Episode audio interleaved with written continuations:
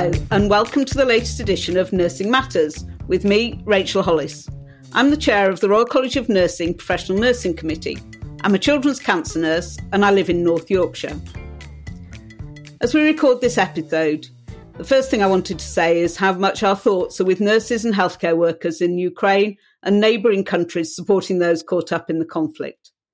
I echo the message of support and solidarity sent by our President, Dr. Denise Chaffer, and I know that nurses across the UK are looking at ways they may be able to offer support or extend the hand of friendship in these really dark days.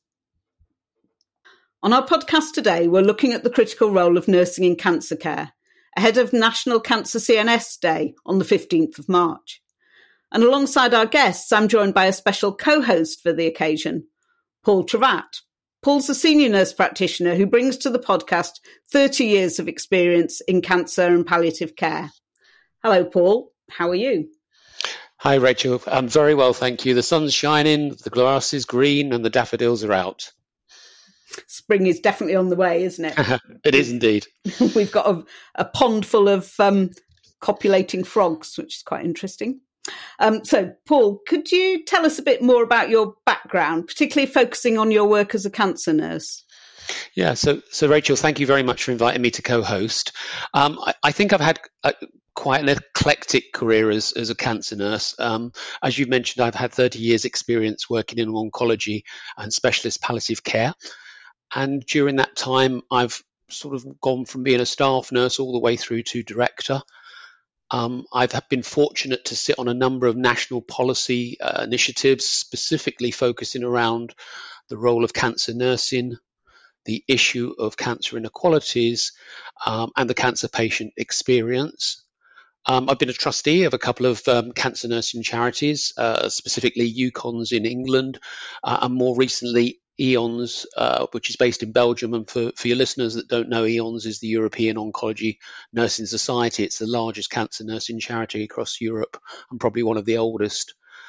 Um, I've published and uh, presented research, and my, my areas of interest very much are around particularly workforce and that of the CNS or the clinical nurse specialist role, particularly in cancer, but also in some other specialities or modalities. And uh, I, I, have a special interest in, in cancer inequalities.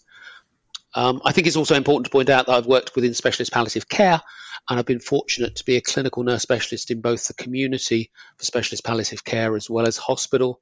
And I've also managed a large palliative care service. Brilliant. So, a perfect choice to co host this episode, in which we're going to focus on, on cancer care and, and, in particular, the, the nursing workforce in, in cancer. So I'd like to introduce our, our first guest. Our first guest is, is Nikki Morris, and Nikki is chair of the Royal College of Nursing Cancer and Breast Care Forum and is also the CEO of Age UK Camden. So hello, Nikki, and welcome to Nursing Matters. Hi there, great to be with you. Thank you so much. And Nikki, um, that's an interesting combination of your role at Age UK with a cancer nursing background. How do those two roles work together for you? How do they dovetail? I think that's a really good question and one that uh, that I frequently um, talk about. So I, I, in the past, was a gynae oncology specialist nurse for many years, and then moved into the third sector. First of all, as a deputy CEO of a ch- cancer charity, and now CEO of Age UK Camden. And at the point I moved into the role of CEO Age UK Camden, I did consult with my forum and the colleagues whether they felt it was appropriate for me to continue. Um, to complete my tenureship as the chair and it was felt that actually it would add value from the point of view that we as cancer nurses, and if we're looking today uh, specifically at the cancer specialist nurse role, how that interacts with the wider sector, both within the NHS and the, and the wider third sector. And I think it has brought with it a real richness around how we look after people with cancer, both within the health and the social care. And and for me, it's about seeing the the role of the CNS as well from both perspectives. So I'm quite long in the tooth now, so it, it's great to sort of bring the experience of both to a discussion like this. And um, I'd like to say a particular welcome to Helen Pearson. Helen is the co chair of the Royal College of Nursing in the Children's Cancer and Leukemia Group and the Children and Young Persons Cancer Nursing Community. She's also an advanced nurse practitioner in children and young people's cancer at the Royal Marsden NHS Foundation Trust. Good afternoon, Helen. How are you? I'm very well, Paul. Thank you so much for inviting me. It's delight- I'm delighted to be here. So, Helen, I can see from um, some some of our studies we've done that you're currently an NIHR doctoral student and you're studying for your PhD. Can you tell us a little bit more about the research study and what, what that's about for our listeners? So, I have a National Institute of Health Research Clinical Doctoral Research Fellowship, um, which is funded by Health Education England. And that enables me to carry out my PhD whilst also maintaining my clinical skills. I have an 80 20 split.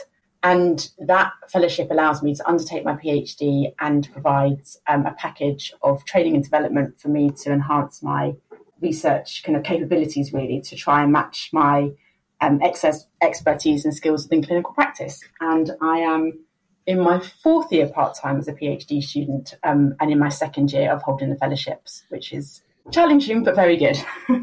Would you support nurses doing this sort of as you say, sort of almost real time PhD where you are still act- actively clinically as well as studying? Most definitely. I I'm really passionate about what, what we term clinical academic careers. So where you are um, doing a bit of research and um, doing a bit of clinical and bringing that together. Because for me, my PhD was born out of my clinical experience and what I saw in clinical practice. And I hope that what I what I get out of the PhD and what my findings are, that I'm able to bring that back into clinical practice to support parents. Specifically, I'm looking at treatment decision making, so to support parents in making quite complex treatment decisions. So, for me personally, I couldn't imagine doing the two separately.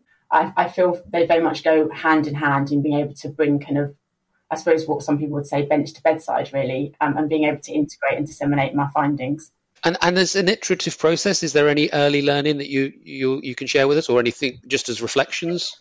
I think you have to be very organised. You're juggling clinical demands. Obviously, as a senior nurse, I have clinical responsibilities within my service, and also juggling the PhD demands, which cognitively are quite exhausting at times. Yeah. I've been heavily involved in patient public involvement within my research study for my PhD, um, working with parents that have experience within the topic that I'm um, researching. And from that, have been able to develop a, a unit parent patient public involvement group within my service. So actually, you can see the transferable skills between the two, which has been really good. Yeah, brilliant, brilliant.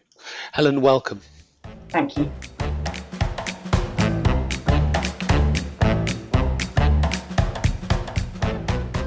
The 15th of March is National Cancer CNS Day, this is a new initiative designed to raise the profile of the clinical nurse specialist in cancer care.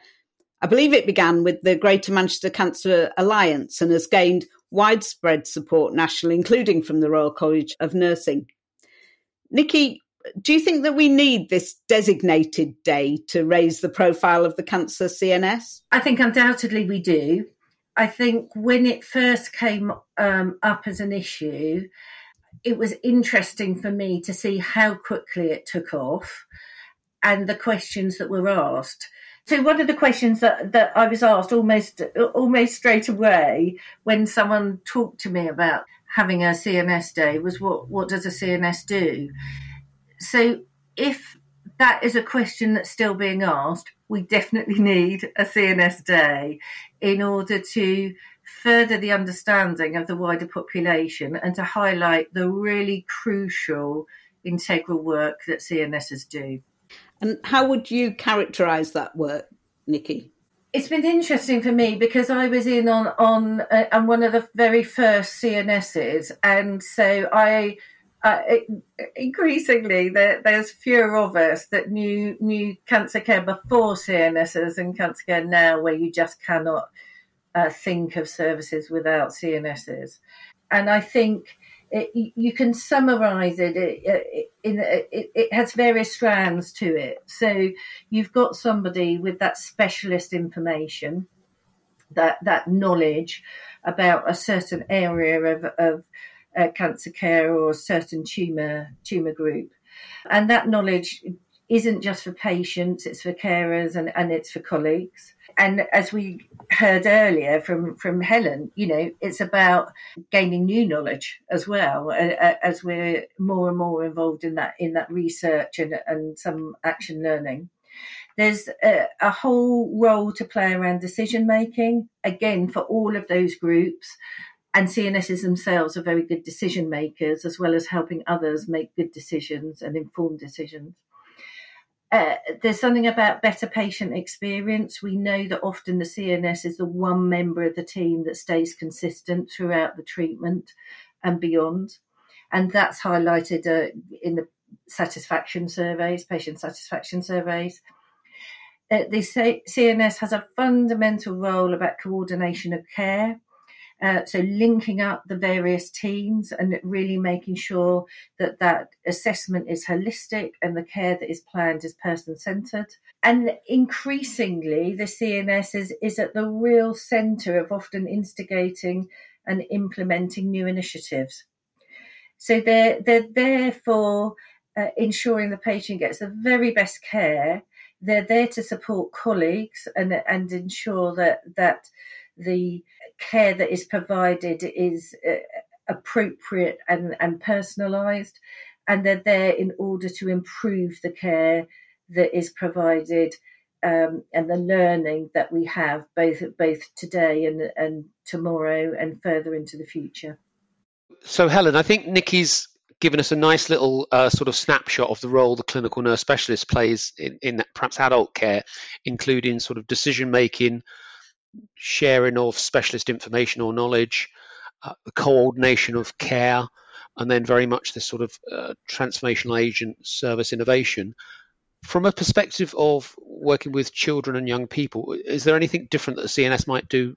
First question, and also then bringing in your role as an advanced nurse practitioner. Is there an overlap there, or there are some very real differences?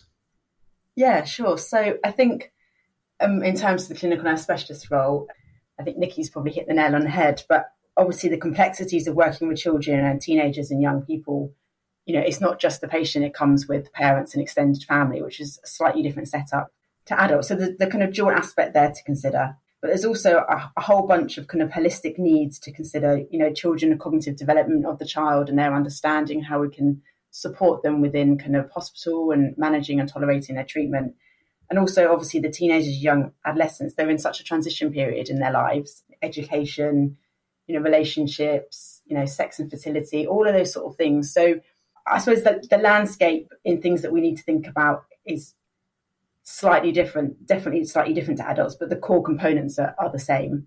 And in terms of the advanced nurse practitioner role, I mean, I, I was a clinical nurse specialist before I was an advanced nurse practitioner. So we kind of trans all of us advanced nurse practitioners transitioned from clinical nurse specialist posts, which I think is good for parents because and patients because it provides a nice continuity in care in clinical practice and providing that kind of bedside um, uh, care in terms of uh, reviewing children for and patients for kind of chemotherapy or in treatments and prescribing, and that provides an additional level of support for the CNS role. So we can pick up stuff to support them, maybe doing some education when they come to our review clinics with patients and their families.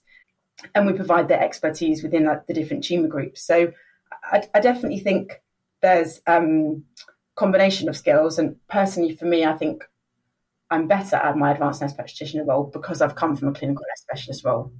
What do you think are the unique workforce challenges faced by uh, the nursing community when we look at this specific group, this age range of children and young adults, young people? You know, the child and young person is the patient at the end of the day. And obviously, you know, some mm. of that is cognitive development as to how much they have an input in their treatment and sure. say of what they want to do. I mean, for me, I think it's really important. You know, a child might be five or six, but they might have a preference on how they have their medications or yeah. rituals of how they manage their treatment. And actually, is making sure that we manage that to facilitate the the young person or child and the parent as well. So it, it's that dual aspect which can be quite tricky to navigate sometimes because at, at, the end of the day, you're trying to act in the best interests of your patient, but obviously you've got parents there and vice versa that we might not always agree on aspects. And it's it's work it's that partnership between nurse specialists, the patient, and the parents. Paul, one of the aims of the day, you know, is obviously about raising the profile of the CNS. And one of the further aims of that is is to look at improving recruitment and retention into mm. these roles that are pretty challenging for some of the reasons that both Nikki and Helen have have identified. And I know that you were one of the architects of the first census of the CNS workforce in cancer care that was um, that was taken up nationally on a recurrent basis, but I don't think has been undertaken for for some years now. But mm-hmm. what what do we know about the current state of the CNS workforce in, in cancer? I think that's a really good point you make there. That the, the last census that was carried out was by Macmillan Cancer Support, and this was in 2017. So, in some ways, that the data is already five years old. So, I mm. suppose my first observation is whether or not another census is needed or required. And if that was the case, what is the agency or who would lead on that? But taking along some of the broad, I think, broad headlights that, that I think is happening, and I'd be really, really interested for both Nikki and um, Helen to join in at any point, either agree or disagree. I think there are, we continue to see a number of variations, and, and in, in no particular order of importance. I think the, the first issue is we continue to see downbanding of, of the role of the clinical nurse specialist, um, and we're seeing a lot of people that were previously band sevens with them being drifted down towards a band six and even a band five. I think we continue to see clinical nurse specialist reviews being carried out and often acute trusts commission an external consultancy that often has very limited workforce experience to carry out an evaluation of, of value for money of the CNS role. Uh, and that's really disappointing given that the huge amount of evidence, research, and policy that exists that clearly demonstrates the demonstrable value of the CNS in terms of both uh, patient safety, efficiency, and you know positive uh, positive impacts uh, around patient experience. There is also then I think variations in in in actually provision, and we've seen in the past certainly there's a variation in CNS provision by both geography and by tumor type, uh, and simply put it's quite clear that there are some parts of the country that have greater CNS provision than others. And, and I think when we've looked into this, there's no exact workforce calculator that's been used for this, and rather it's grown up through informal recruitment processes. The other thing I think of concern would be around the aging of the workforce. Uh, Macmillan has published data that suggests that at least a third of current adult cancer specialist nurses are 50 and over, and many, many of them will be retiring in the next sort of one to five years. That will have an obvious impact on on the actual on the workforce itself and the care that we can provide for cancer patients and their families. And in fact, Macmillan has published data in 2020 saying that at the rate that we are moving, we'll need an additional 2,500 adult nurse specialists, if, if only to keep in line with where we are going as a workforce. So there needs to be much, much greater investment. And I suppose my last thought uh, is around really the relationship with the voluntary sector charities have for many years invested in clinical nurse specialists posts through what we call pump priming. They've provided financial support and financial assistance for education and training. And I think um, were the charities to stop tomorrow, the impact on the workforce would be quite simply, I think, catastrophic. We have this also symbiotic relationship with the voluntary sector where they have invested up to probably a third of adult specialist posts by many of the charities. Now, I see perhaps the 10 year cancer plan, the new plan, as perhaps an opportunity to reframe that relationship between the NHS and the voluntary sector to understand perhaps more clearly going forward how, how that relationship will function. Um, so that's just a, a, sort of snapshot of my thoughts. I've got some thoughts on that, um, uh, Paul, and I would completely concur with what you with what you've said there. Um, I find it incredibly disappointing that we are still looking at uh, the value of a specialist nurse. So when we talk about undertaking pieces of work to look at value for money, uh, we shouldn't even be asking that question at this stage, and yet we are. We're down banding from seven to six to five, something I never thought I would see a band five specialist nurse. Uh, you know, that can't be right. You know, we know that the knowledge and skill set is even greater today than it than it was in the past. And the activities that they're taking undertaking are at a higher level and yet we're we're we're down banding them what does that say about about the value um, and I would uh, go on to say that actually, exactly as you've quoted, that this is a this is a report, a piece of work undertaken by Macmillan. Uh, we need to get this into mainstream government and, and NHS uh, provision. We shouldn't be relying on the third sector to pump prime or to report or, or to undertake reports like this in order to further the cause. So I would completely concur that we need to. Uh, with the with the next ten year plan, it really move the discussion not from a, a, a premise of nice to have, but a need to have, and how we do that succession planning, and how we ensure that we both value the people that are in the role now, uh, and ensure that it, it's there in a form that is not only fit for purpose, but but spearheads the the level of care that we want for our patients in the future.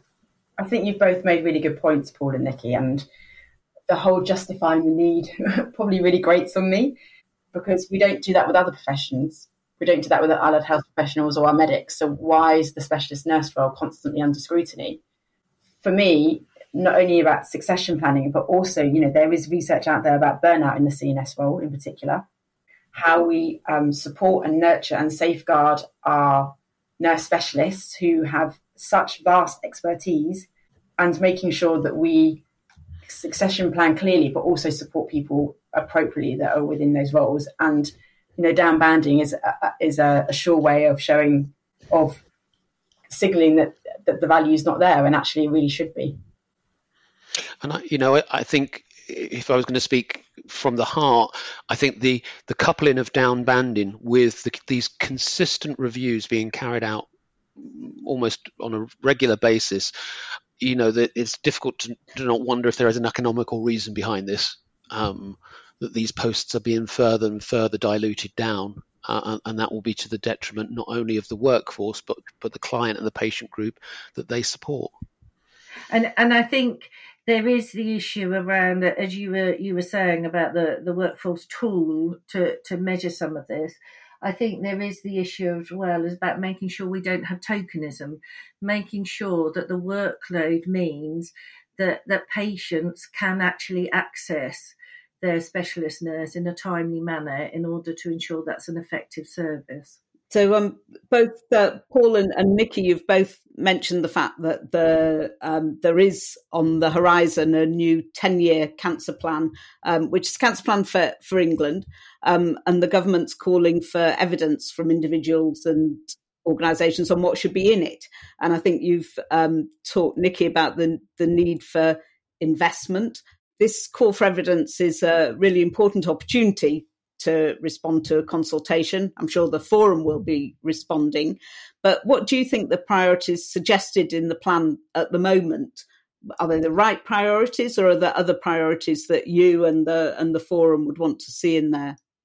At this stage, I can only talk for myself from the point of view that there's always a process that we that we undertake in order to respond collectively. I think that I, th- I think like we can't help but welcome this initiative absolutely um, particularly at this period of time after covid where we've seen uh, a backlog in in care prov- provided and also in people coming forward. So um, it, and we've also got an issue around people who've had their diagnosis and, and care provision during very challenging circumstances uh, during COVID, and and there's no doubt that there will be an additional care needs as a result of that. So so this is very timely from the point of view of trying to address things that started before COVID, that were present before COVID, uh, and that have been exacerbated. I think from if we concentrate on the CNS uh, scenario, I think there is an issue around workforce, of course, the numbers um, and the workload, what those what those numbers are expected to to look after, and there is an issue around access to training. Both those CNSs that, that are in place now, but also those uh, nurses that want to progress on to become CNSs.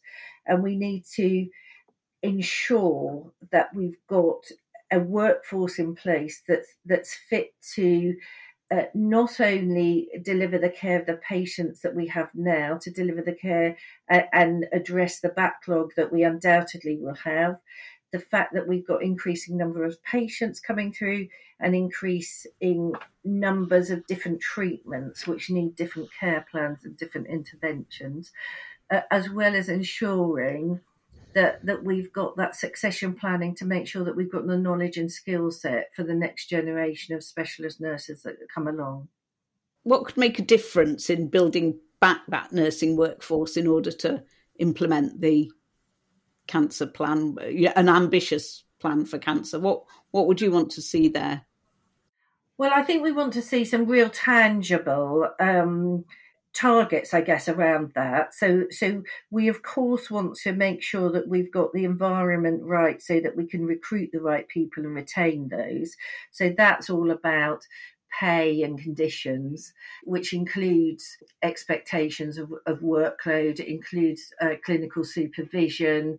Um, Helen talked about burnout. We absolutely have to ensure that the health and well-being of the nurses that, that we've got there at the moment and and we have to move we we have to move from a position where we are not questioning the value but we're just saying these people are an integral part uh, in the report that Macmillan did in 2021, they could put some figures on the shortfall now and, the, and, and if we continue the shortfall of, of CNSs in the future. There's something around actually putting some some uh, targets in there, of actual numbers, I think, in order that we can actually measure the success. Because I think one of the issues is that we continuously say that, that the specialist nurse that you know it's very different responsibilities in different areas be that tumor sites or geographical sites. And i think that we've got to stop hiding behind some of those to actually say we've got enough information now and now we need to actually move that forward. And i wonder just bringing in helen into this helen from from, from your perspective from, from children and young people in terms of the community you represent um, what is it that you would be looking for from a 10 year uh, a new 10 year cancer plan I mean, I, I echo what Nikki said, particularly in terms of workforce development and succession planning.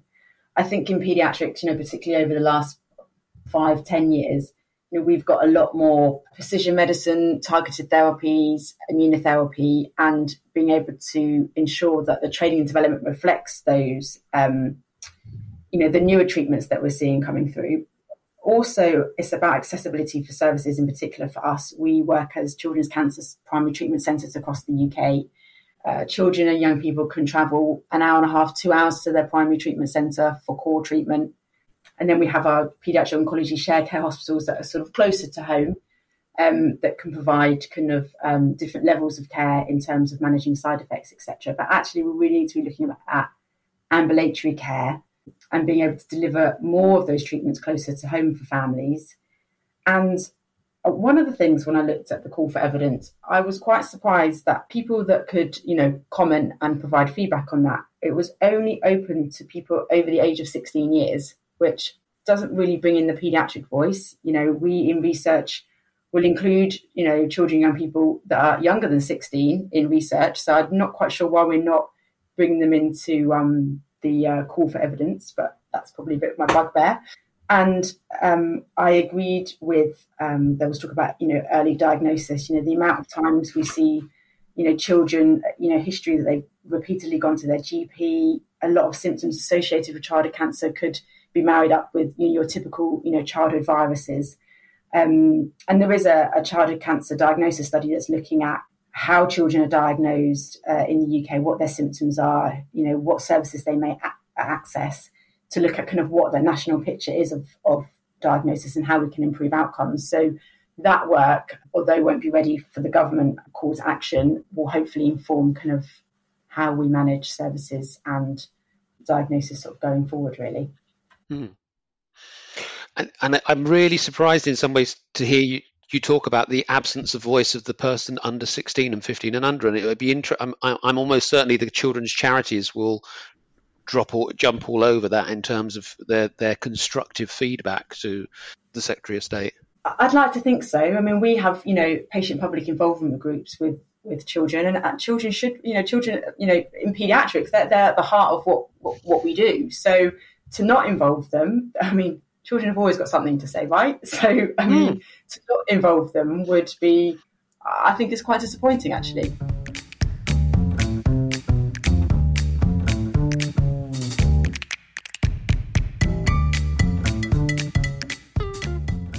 as we're hearing from both of you, really, cancer does affect people at, at all ages, and I think we're hearing very clearly articulated from from Helen um, the different issues and factors that impact on on both ends of the age spectrum. But also, we heard from you, Nikki, uh, about the impact of COVID on cancer services, and you you've talked a bit about that. But could you sort of tell us a bit more about the, the impact of the pandemic on, on cancer services?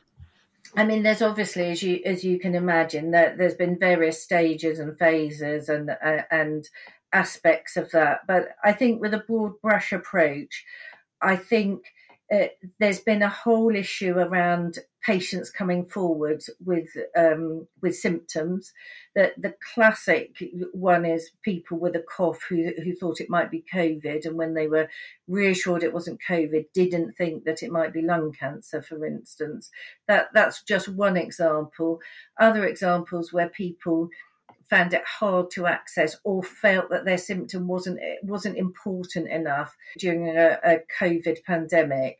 And so we've got a lot of people who uh, struggled to access or, or, felt they shouldn't access the service at that point, and therefore we know that we've got catch up to do with patients um, who may well be presenting with, with a later diagnosis. And of course, we had a, a, an impact on screening with some of the screening. That most of that is, has been caught up now, but but we had a whole issue where some of the screening um, had to stop or, or was delayed because of COVID and then we've got the issue around people who are diagnosed during COVID and how their care w- was changed. So, whilst we can look and, and, and, say that the treatment for most patients remained the same, actually, how it was provided was different. And, and Helen will be able to talk around how teenage and young adults, for instance, as well as adults, had to go through treatment often uh, on their and consultations on their own when one would have normally had somebody with them, uh, which directly impacts on some of that wider experience and understanding of what of what was happening and how it felt to to have that. I think there's been a sort of multitude of uh, effects that, that COVID has had on many layers and, and may, many levels, and will take us quite a long time to regroup from. And I think alongside that, you've got the effect that it's had on the workforce, and with many CNSs, if we concentrate on those today, doing a multitude of, of additional work.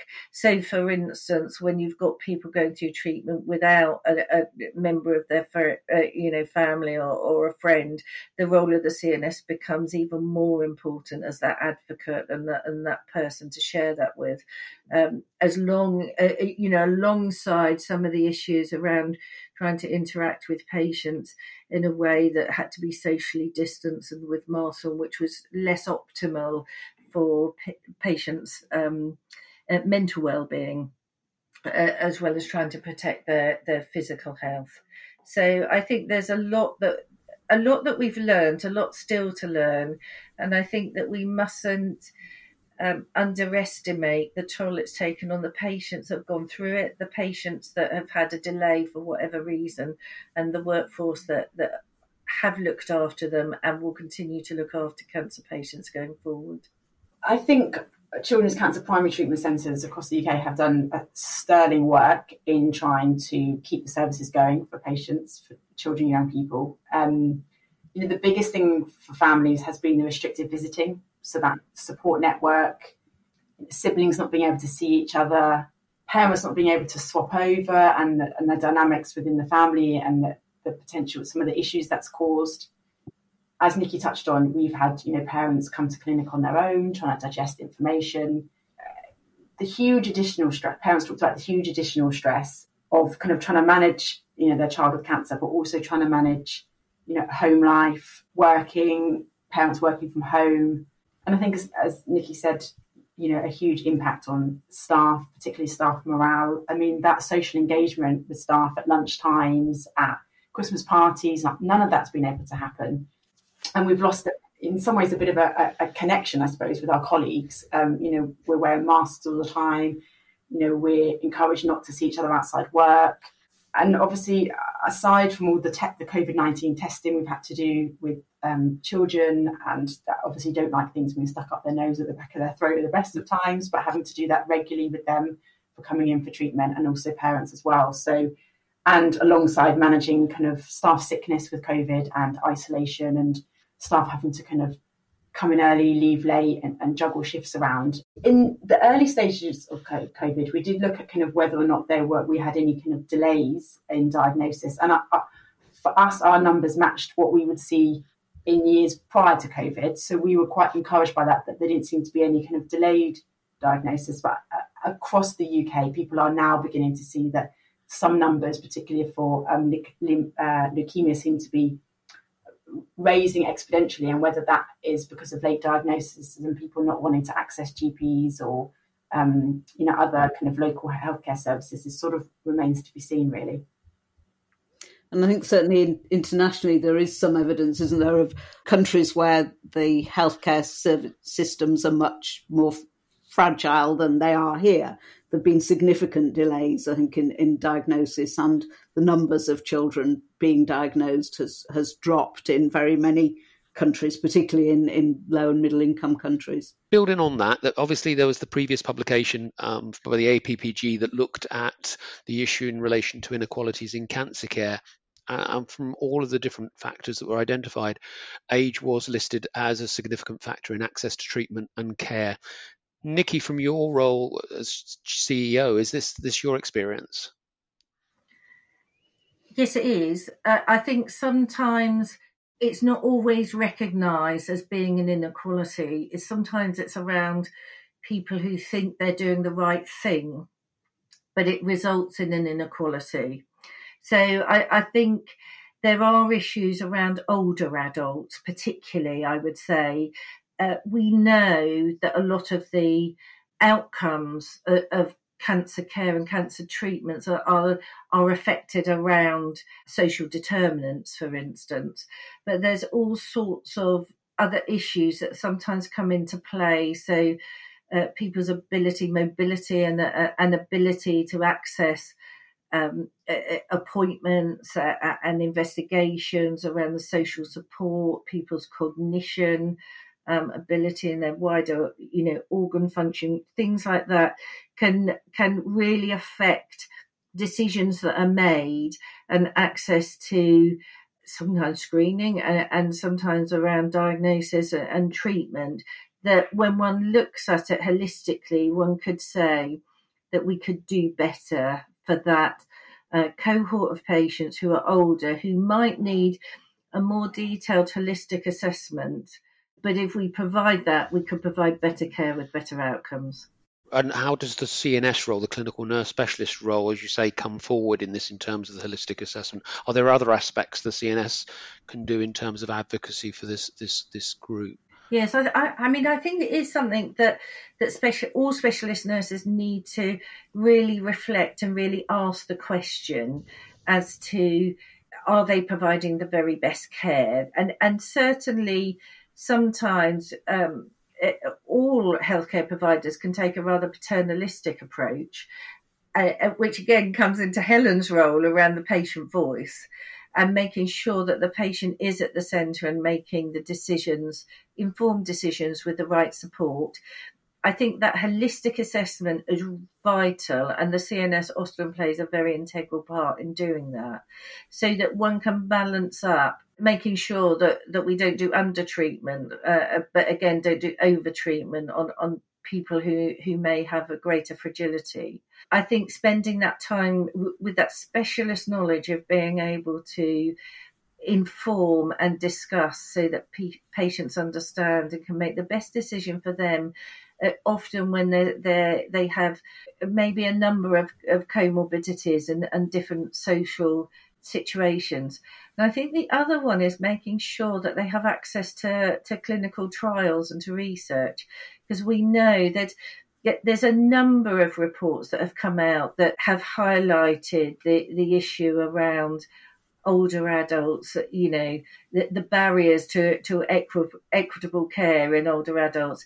And one of the things that comes up is, is that there is a lower uptake and a lower access to trials and research, and yet this is a very cohort that we should be looking at because there there are so many questions that we need to ask ourselves and learning that we uh, really want to know in order to to optimize the care we can provide. It strikes me unless we have this client group taking part in research studies, we won't have the findings or the data or intelligence to help inform us as we go forward via treatment modalities. Absolutely. So I think it's it's always the way that actually the people who often we know less about are, are the very people that aren't having uh, the access to this opportunity to extend our knowledge. As a population, we're an aging population. We know that cancer it has a people have a greater risk of developing cancers uh, as they get mm-hmm. older, and cancer sits within a wider health and social care picture.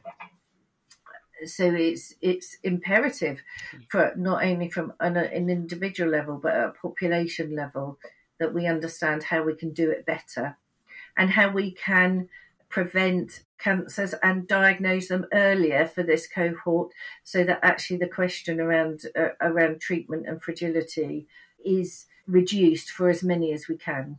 And as you mentioned, for, for a group of, of, of older people where comorbidities is an issue, yeah. and they may be under the care of a number of different specialist teams, such as respiratory, cardiac, as well as cancer, yeah. I can see how vital the CNS role is to that, to, to pull in together some of those those pathways as such. It can be incredibly complex and quite messy. Absolutely, and this is what patients bring up time and time again: is the communication between the teams, and making sure that people have a care plan that incorporates all of the comorbidities. So, not having discrete care plans just for for one disease or for, or for one intervention, but making sure the teams speak to each other, that the care plan is a live document and remains relevant, and the interaction of the disease processes and the treatments are identified within that so that it is a coordinated uh, care service that's delivered. Helen, thinking about, you know, going back to that other end of, of the spectrum, thinking about access to to care, I think historically there's um, there is evidence around the sort of teenage and young adult population in terms of access to care. And, and Nikki's talked about access to clinical trials for older adults. And for teenagers and young adults, that has been an issue. Is it one that you think is improving as there's been greater awareness of the, the need of needs of that population for a, a treatment that is, again, more tailored to particular conditions? I definitely think accessibility's got better. I mean, obviously, I work in a trust that has a huge clinical trials portfolio, and so accessibility is good. Whether or not that's geographical location based as to accessibility in other parts of the UK, I probably can't comment. However, you know, clinical trials are usually open across the board, and I have known you know young people to come you know from up north down to access potential clinical trials. So I do think that's got better. I mean, that cancer inequalities document that there there was discussion about age specific care for young adults and mm. you know I think there was a comment about a patient that had Hodgkin's lymphoma as a young adult was treated on an adult ward um, and the difficulties with that in terms of access to education and parents being able to stay and having friends to visit etc I do think we've improved age specific care for young adults. I, I'm sure there is more more we could do.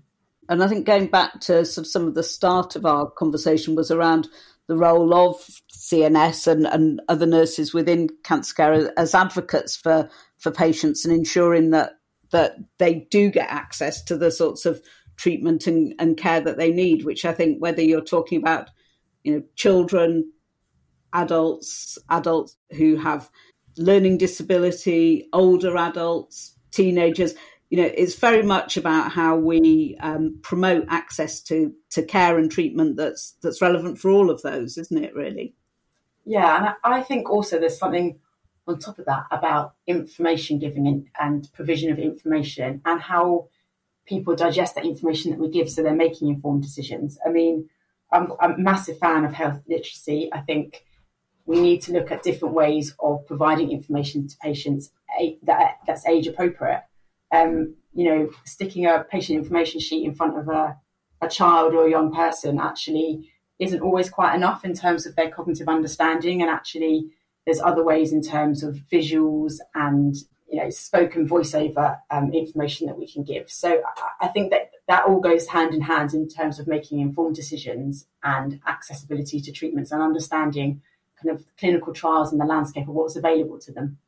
I would just concur with Helen around that, and and I think health literacy is something that's really important, and it's not just about age; it, it is around that not presuming and understanding, and ensuring that the information one gives is in the format that the patient can understand and then can use in order to make those those informed decisions and that's where some of the the skill and the nuance of of how one ensures that that patients have the very best care for them and that absolutely needs skilled care um, and a CNS presence in order to ensure that that happens.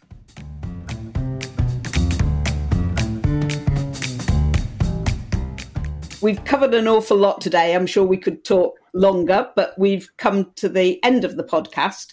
But you can contribute to the conversation by following hashtag National Cancer CNS Day on social media. I think you've heard already that both our co-host Paul and um, guest Nikki will be taking parts in, in Twitter chats on, on the day, so look out for that. We'll be back next month and we'd love to know what you would like us to talk about. So tell us what you're interested in or concerned about in the world of nursing by tweeting us at the RCN with the hashtag Nursing Matters, and we'll do our best to cover them in future episodes. But for this week, thanks to our special guests. So thank you, Nikki. My pleasure. Thank you. And thank you, Helen. Thank you for having me. It's been lovely to talk. And particular thanks to my guest co host, Paul. Thank you, Paul. Thank you very much. Remember to follow us wherever you get your podcasts, and if you've got time, give us a nice positive review. It's the best way to spread the word about nursing matters. Thanks for listening, stay safe, and we'll see you next time.